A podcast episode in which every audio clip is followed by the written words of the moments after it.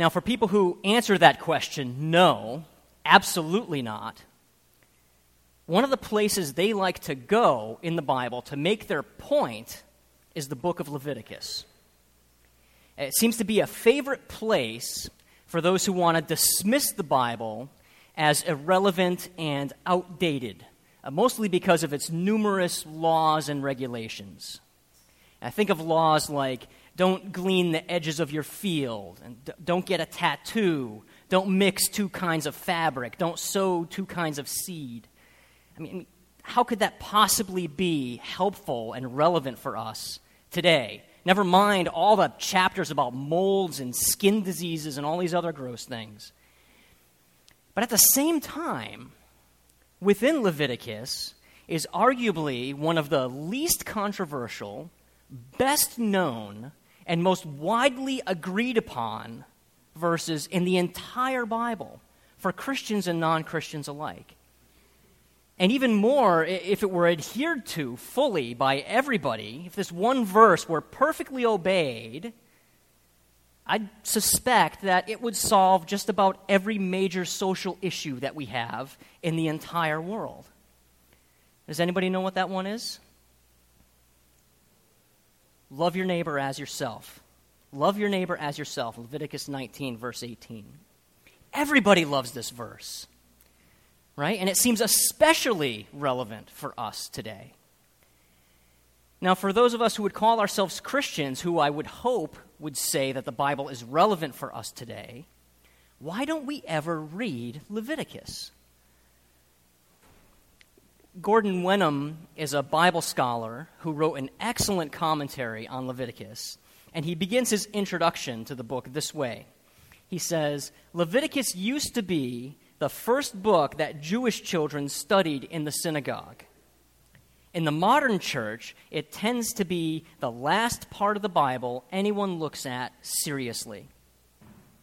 Does that ring true to anybody here? So, why is that? Right? If we can be honest with each other, to be frank, it's dull, it's boring. It's repetitive. It's hard to understand. It's organized in a really peculiar way, and many of its principles are inaccessible to us through a, a casual reading. And so it's weird. It seems like Leviticus is simultaneously one of the best and worst known books of the Bible. Ironically, it gets lots of attention if you want to claim that the Bible is irrelevant. And if you claim that the Bible is relevant, it gets very little attention. So I think it might be time for us to take a second look at this book and kick off a series here, just a four part series on the book of Leviticus. And take a second look at Leviticus, maybe, maybe even for the first time. And I know what you're thinking. Here we go. You know, another Mother's Day, another sermon on Leviticus, right? Every Mother's Day, here we go again with Leviticus, just like the Mother's Day book of the Bible, right? we did not, I don't know how the scheduling aligned this way, that Mother's Day would be a kickoff for Leviticus, but we're going to roll with it. Okay? So turn with me to Leviticus 11:45. If you have your Bible with you, Leviticus is the third book in your Bible. We're going to start in chapter 11, read verse 45. So listen carefully with me to what God's word says in, Leviticus 11:45. it says, "I am the Lord who brought you up out of Egypt to be your God. Therefore, be holy, because I am holy." So I would argue that this verse is an apt summary verse for the entire book of Leviticus. And but to see why, let me, let me set up the context for this book just a little bit so we can understand where Leviticus fits in in the, in the bigger picture. And to do that, I want to jump back one book to the book of Exodus. Now, the book of Exodus opens up describing how the Israelites, their, their population, their numbers in Egypt had grown so large that the Egyptian king, Pharaoh, began to see them as a threat to the Egyptian kingdom. And so, fearing their numbers, he forces the Israelites into slavery. And so it says in chapter 1 the Egyptians worked them ruthlessly and made their lives bitter with harsh labor. And it even reaches the point later in that first chapter in Exodus where Pharaoh orders all the firstborn babies to be thrown into the Nile and killed. And so this great people are slaves. They're slaves to a king who detests them. And they're slaves in a land that is not their own. They're foreigners. And in the midst of this horrible oppression, God raises up Moses to deliver them from slavery, to deliver them from Egypt. And the first half of Exodus describes this great conflict between Pharaoh and God, with Moses as God's representative. And the turning point in that conflict comes about on the night of the Passover, this mountaintop event in Jewish history, still celebrated today, the night of Passover, where God judges the land of Egypt. He judges it by killing the firstborn living thing in every household. But he instructs the Israelites to kill a perfect male lamb with no defects and cover their doorways with its blood. And so God's judgment passes over the Israelites while the Egyptians and their livestock are killed. Then the Israelites are soon freed and set out to a land that will be all their own. And they journey to Mount Sinai, where God gives them the Ten Commandments and instructions for building a tabernacle, a, a tent, where God Himself will dwell. God is going to dwell among them. And Exodus concludes with the completion of this tabernacle at the base of Mount Sinai. And when we get to Leviticus, the Israelites are still at Mount Sinai. Now, this is where the entire book of Leviticus takes place. It takes place at Mount Sinai. And the Israelites were expecting to journey to this land that God had promised them. So, a group of recently and miraculously freed slaves is now learning about this God who has saved them. And if you read Leviticus, you notice it's mostly dictation. It's dictation from God to Moses. And it starts this way in chapter 1. The Lord called to Moses and spoke to him from the tent of meeting, and he said, Speak to the Israelites. And then he gets into a bunch of laws. And immediately, this is where we all start to struggle. Right? It's easy to get lost in the details of Leviticus because it can read just like a, like a cookbook at times, or even just a list of rules. And our text today is actually situated among one of these lists. It's a series of laws about holiness. But it's really a refrain that re- occurs throughout the book. Our verse is at the end of this long chapter of regulations on food and animals, which animals were clean and okay to eat, which were unclean and not to be eaten. And we find ourselves at the end of the chapter, and it says, I am the Lord who brought you up out of Egypt to be your God Therefore, be holy, because I am holy. And so let's observe a few things about this. First, you see here in this verse, and actually this is all over the Old Testament, God reminds the Israelites that He was the one who freed them from slavery, from an evil king, and ultimately from death in Egypt. It wasn't Moses, it wasn't the Israelites themselves, it was God. Let's make no mistake about that. And secondly, this command at the end of the text to, to be holy, it's a consequence of something. It follows a therefore. You know, what precedes the command is the grounds, it's the rationale, the motivation for the command. You can imagine here a father lecturing his child in college, right? I'm your father who raised you and brought you up, and I'm paying your tuition. Therefore, work hard because I'm working hard. Right? I mean, sometimes I'll tell my son, one of my kids, I'll say, hey, could you go close this door or pick this up or something like that? And they'll say, why? And I'll say, because I'm your father. That's why. right? In other, what I'm really saying here, implicit in this, is I'm your dad. I have the authority and the right to tell you what to do. I know what's best. And if you read through Leviticus, you'll notice these long lists of commands are sometimes followed by that phrase, I am the Lord. It's the same thing here. It's a motivation, it's a grounds for the commands. But what's God's motivation? What's God's motivation? Why is he dictating all these commands through Moses? And what, what, was the purpose of God bringing the Israelites out of Egypt? Why did God do it? And the text, our text today, says it really plainly. God brought them out of Egypt to be their God. And what does that mean? Well, in the ancient Near East, it could mean many things. It could mean that someone or something being your God, it, it means that they're your provider, your protector, your deliverer, your savior, the, the ultimate authority, the final say on any matter, the most powerful one in the world, the highest good in their worldview. But it also meant, and this is important, that the presence of that God would be among them in their land. And this God, who reveals himself as Yahweh in, in Exodus, God wants to be their God. But it's a really peculiar statement if you reflect on it for a little bit, because isn't he already their God?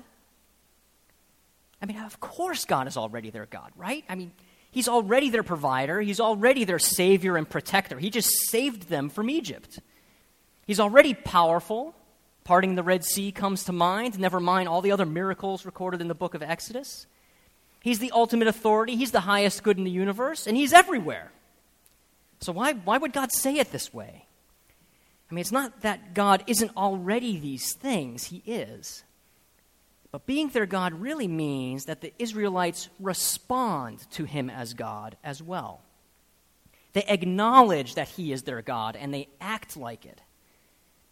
They acknowledge that He is with them, that He's their provider, their protector, deliverer, their authority. And they act like it. They respond to that truth. They worship, they obey, they adore and admire Him. And it's really important to keep this theme in your mind as an anchor point in the Bible. It's this foundational theme in all of Scripture that God is about the business of calling people back to himself. I mean, this is the basic problem in Scripture that God is fixing. Right before sin entered the world, Adam and Eve are in the presence of God. God walked among them. And his, in his creation had unfiltered communion with him. And sin fractured that relationship, it broke it. And as a result, humankind is kicked out of God's presence because imperfect people can't be in a perfect place with a perfect God because then the place wouldn't be perfect anymore. And a God who's completely good can't just let evil and sin go unpunished. And so people no longer see God face to face. He no longer walks among them. We've lost his presence. And so God didn't just call the Israelites out of Egypt, He's not just taking them from somewhere, He's taking them to something. He's calling them to something. He's calling them to Himself, to having Himself, Yahweh, as their God. I called you out of Egypt to be your God. You're saved from slavery and death, and ultimately to me to my presence, to my favor and protection, my way of life, my mission, my kingdom. This is why we have Leviticus.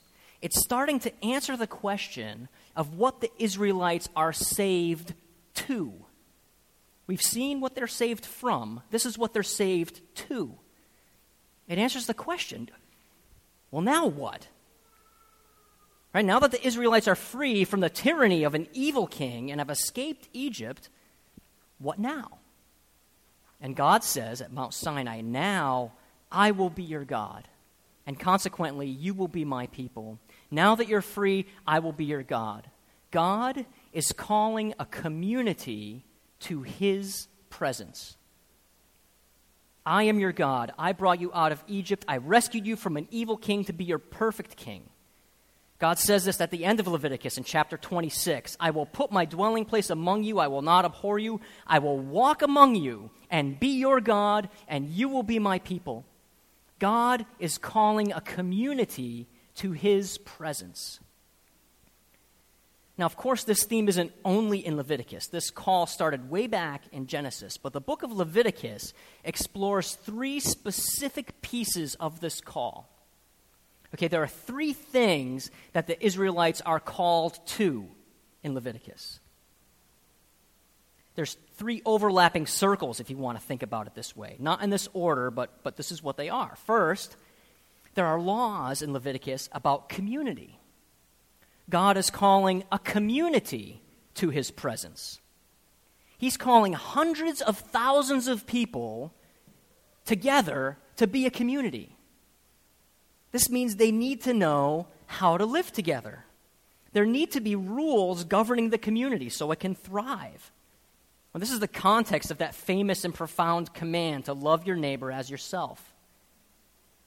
Now, the second and third pieces we see are the result of the fact that God is calling a community to His presence.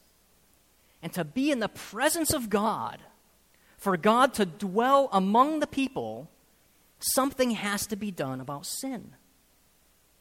Because a perfectly good God cannot look the other way when it comes to sin. If he did, he would cease to be perfectly good. We all know this intuitively. Like a government that doesn't deal with crime and evil is not a good government. A God who does not deal with evil is not a good God. And so the second piece of we see in Leviticus is the institution of the sacrificial system. And here animals or in some cases grains are offered to God as a means of satisfying his judgment on their sin. And the climax of this sacrificial system is the Day of Atonement, which happened once a year. The third piece we see in Leviticus is in our text today it's holiness. Be holy as I am holy. It's a very common phrase in Leviticus. It occurs five different times. And what is holiness? I mean, fundamentally, holiness is something that is set apart. It is other, it's distinct, it's different. And these commands to be holy, like the one in our text today, remind the Israelites of the purpose for these laws. They were meant to be a distinctive people. They're God's now. They're part of God's family, God's community, God's kingdom. They don't look like the rest of the world. This is one of the reasons why there's all these food laws in Leviticus. If you're on a restricted diet, you are constantly, three times a day if you live in America, but constantly reminded that you're different. My son Joseph has, has celiac disease, and as a result, every day, my wife and I have to think about the fact that he has celiac disease. We're constantly reminded about that fact. And the Levitical food laws are very similar. It's this ever present reminder you're different, you're mine, you're not like everybody else. So, over the next several weeks, we're going to explore in greater detail each of these three pieces of Leviticus. Next week, uh, Sean Richmond is going to come here and he's going to talk about holiness. Uh, after that, Jeff's going to preach, and then I'll come back and I'll talk about the sacrificial system and the call to sinlessness, to being right with God. And then we'll conclude in the last week and talk about the call to community. But for now, I want to make just one more observation about what we've seen so far. If you notice, all these things holiness, community, sinlessness every one of them glorifies God. They're evangelistic in nature. They are showing the world, the nations around the Israelites, how great God is. This is stated directly in Deuteronomy chapter 4. It says, Observe my laws carefully, for this will show your wisdom and understanding to the nations, who will hear about all these decrees and say, Surely this great nation is wise and understanding people. What other nation is so great as to have their gods near them the way the Lord our God is near us whenever we pray to him? And what other nation is so great as to have such righteous decrees and laws as this body of laws I am setting before you today? A community that is set apart, that is different, that is clean, that is pure. A community that loves one another whose God dwells in their midst, is attractive. It draws others in. God calls a community to his presence. And Leviticus explores specifics associated with God's call to community, to holiness, to be free from sin, to be right with him. And so Leviticus is full of all these commands from God about how to live in this community, how to live as a sinful people with a holy God. But we have to notice something really, really important here. Notice what didn't happen to the Israelites. When did the Israelites receive these commands from God? Was it before or after they were rescued from Egypt? God didn't give the Israelites the law when they were enslaved. He didn't say when they were in Egypt, follow these laws and I'll free you and give you a land of your own and be your God.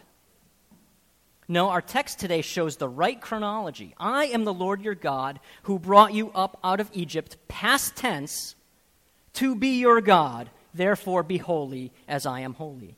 Now that you're free, now that I've saved you from slavery, let me tell you what I've saved you to. You're saved to my presence. And this is how it needs to look. And this same thing is what happened to us as Christians we didn't follow a series of laws and get our acts together to become Christians. Do all these things and then you'll be a Christian. No, we were deeply enslaved to our sins.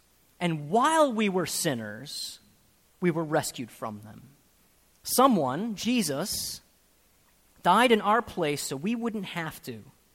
Because of his life, his holiness, his obedience, we get his reward. Because of our sin, our shame, our rebellion, he got our punishment. And just like the ancient Israelites, we don't obey our way to salvation. Obedience is the response to the salvation that's already given to us. And the same thing holds true to those freed slaves standing at the base of Mount Sinai. If you think about it a little more, you might ask 3,500 years later, what has really changed? What is different about our story as a community of believers? God calls a community to his presence in Leviticus. Is God still calling a community to his presence? Has anything changed? Well, nothing and everything has changed, right? It's the same story, but it's different. It's amplified. It's greater. It's escalated to the nth degree. If you imagine a, a conversation between an ancient Israelite at Mount Sinai and a modern Christian today, the ancient Israelite recalls with wonder we were slaves to an evil king intent on destroying us, but we were covered by the blood of a lamb. And by no power of our own, we escaped death and were set free. What would the Christian community say? We were slaves to someone or something, too, that would ultimately destroy us. But worse, we were slaves to sin, slaves to our own idols money, sex, power, whatever it is, approval, something we could never escape. But we were covered by the blood of the Lamb, but not just any lamb, the perfect Lamb of God, a person, Jesus Christ, God's own Son, shed his blood so we could live. How are we saved? 1 Peter 1:19 by the precious blood of Christ, a lamb without blemish or defect. And by no power of our own we were set free. Ephesians 2:8 for it is by grace you have been saved through faith and this is not from yourselves, it is the gift of God. The ancient Israelite continues. Then God formed us into a new community. And through Moses, he gave us a new law and a way of living that's unlike any other. The Christian agrees. God made us into a new community too. But now, the laws aren't just laws written on stone tablets, they're written on our hearts. They're not just spoken to an intermediary and recorded on, on a tablet. God wrote the law on our hearts. It's inside us. This is Hebrews 10:16, which is quoting a prophecy in Jeremiah 31. God says, "I will put my laws in their hearts and I will write them on their minds." The Israelite continues, "We created a tent so God himself could dwell among us. Us too, says the Christian. But even more, God himself dwells within us. The Holy Spirit is inside us, not in a tent next door to us. 1 Corinthians 6 9. Do you not know that your bodies are temples of the Holy Spirit who is in you, who have you received from God? The Israelite goes on, and God is going to lead us to a great land of blessing. Yes, says the Christian, but not just a great land to heaven itself. A perfect land, an eternal land. No tears, no pain, no evil. It never wastes away. Everything's exactly as it should be forever. The Israelite concludes, and all the people around us will know how great our God is. Amen, says the Christian friend. And not just in our region, but the whole world, the ends of the earth, every nation will know how great God is through our community. The patterns, the themes, the story, it's the same, but everything has escalated. In Leviticus, God called a community to his presence, and today, God is still calling a community to his presence. And I make this illustration not to disparage the Old Testament faith or, or, or, that, that faith, but to show how it anticipates our own. As you read through Scripture, you can think of that escalation that there is. These patterns, these themes just keep escalating until they blow up in Jesus, and we get where we are today where God is still calling a community to his presence. We're still called to be a community unlike any other that will show the world what God is like. We're still called to holiness, to be set apart, to be different, to be pure, to be righteous. We're still freed slaves, freed by the blood of the Lamb, by Jesus, the ultimate sacrifice, and we're on a journey to a better place. God calls a community to his presence. Is Leviticus still relevant to us today? Well, many of the specifics may not be, but the principles are. It's relevant because it shows us the kind of God we have. The book of Leviticus shows us some very specific ways to be called a community in His presence. And today, God is still doing that. He still wants to be our God. He's still calling us to community. He's still calling us to be right with Him, to be free from sin. He's still calling us to be holy. He still wants to be our God. And let me tell you why this is just jaw droppingly awesome, awesome news. Right? And he, hear this. God is calling a community to his presence. And the presence of God is what we long for. It's what we long for. Being with him in the full measure of his presence is what we long for. The presence of God is what we were created for. It's the way things were supposed to be. We were created to enjoy him forever. It's the way things were before sin entered the world. And the whole arc of the Bible is just making things right again and restoring what was lost to sin. God is calling a community, and that includes you, all of us, me, to His presence. And we long for that. It's what we want more than anything else. But you don't believe me. I know you don't believe me. I don't believe me. So I have to try and prove this to everybody in about five minutes. So let me, let me try that. Right now, if you think, just take a second and ask yourself what you long for. What do you strive for? Your deepest longings. Take a second. Where are we going to land? We're going to boil everything away, or we're going to be left with just a few fundamental root desires and longings. And what's the greatest of those going to be? You know, it's been said probably about a million times, and you've heard it before, but only because it's true. It's love. You long to be loved. You long to be loved, truly loved, and to enjoy everything that comes with that. When you're deeply loved by somebody, you're accepted. When you're deeply loved by somebody, you're cared for. They got your back.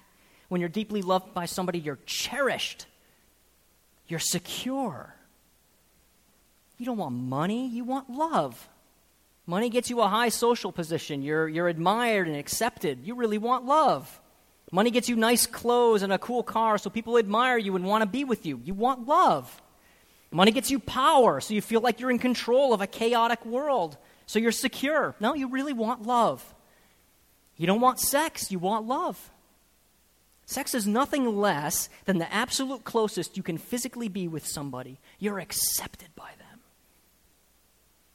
You're not alone. You're cherished. You want love. Why do we hide things about ourselves? Why do we try to make ourselves look better when we mess something up? Why do we avoid taking blame for things? Why do we hide our most shameful thoughts or deeds? Why are you afraid of people finding out certain things about you? It's because you don't want to be rejected. You want the opposite. You want love. You want acceptance.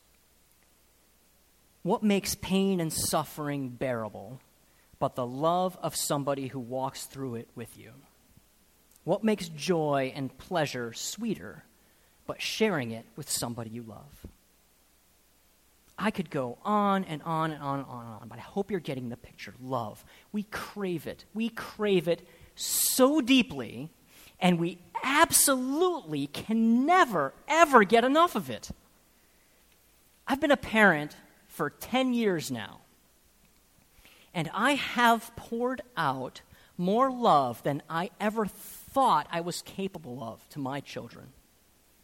I've spent entire days with, with just one of my kids, just showering them with love, undivided attention, praise, hugs, encouragement, gifts, kisses, everything. And guess what? It's not enough. It's not enough. The next morning they wake up and they want more. I, I can't fill it up. Nobody can. Nothing can. I'm 43 years old. I've been my father's son for 43 years. And a few months ago, he sent me an email and he said, You know, I think you're a great dad. And guess what? My heart sang. My dad loves me. He thinks I'm a great dad. I'm accepted. I'm loved. It doesn't get old. I haven't lived in that house for 20 years. It's not old. I still need it. I've been married to my beautiful wife for 13 years. And we have gazed into each other's eyes and said we love each other. We've written love letters and emails and heaped on the highest praises of how wonderful we are. Gifts and surprises and hugs and sacrificial love just all the time. And guess what? It's not enough. It's not enough. It, it never ends. We can't keep each other full. What? What? I, I have to celebrate your birthday again? Didn't we like do this last year and the year before?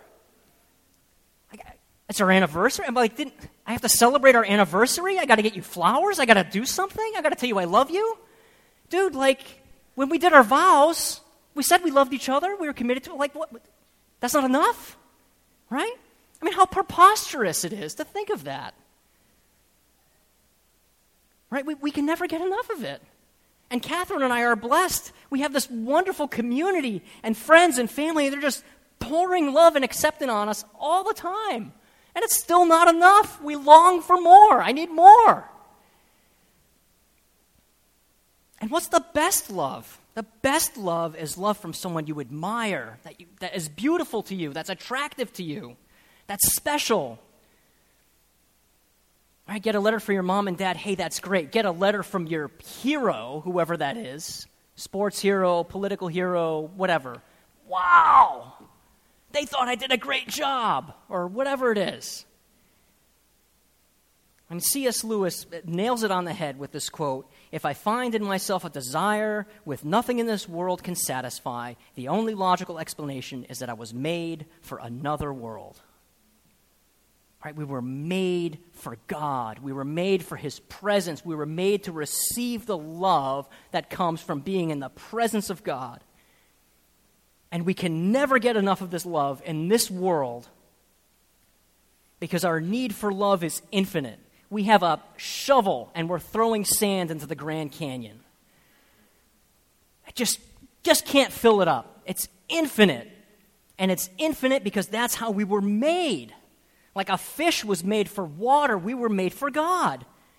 We were made to be with God forever. And only an infinite God can fill our infinite need for love with his boundless, unquenchable, astounding, awesome, soul satisfying, perfect love. And that God, that one, that God is calling us to him the God who loves us no less than his own Son, who was tortured to death while we hated him so we could be with him.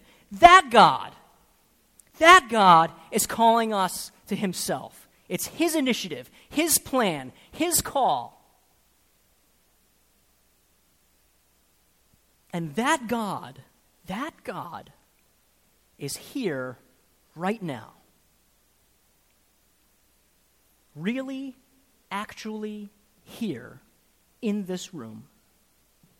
Not wishful thinking, not in the abstract, but the God of the universe, the one who knows the orbit of every electron bouncing around in your brain right now as you hear this, that God who spoke the universe into existence, who loves you more than you could ever dare to dream, that God is here. If you are here right now and you are breathing, that God is calling you to his presence.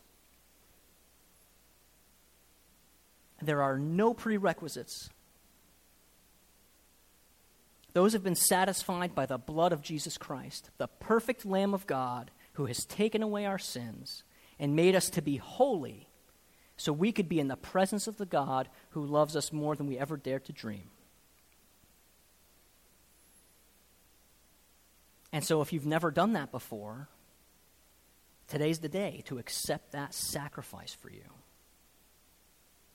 and worship with us.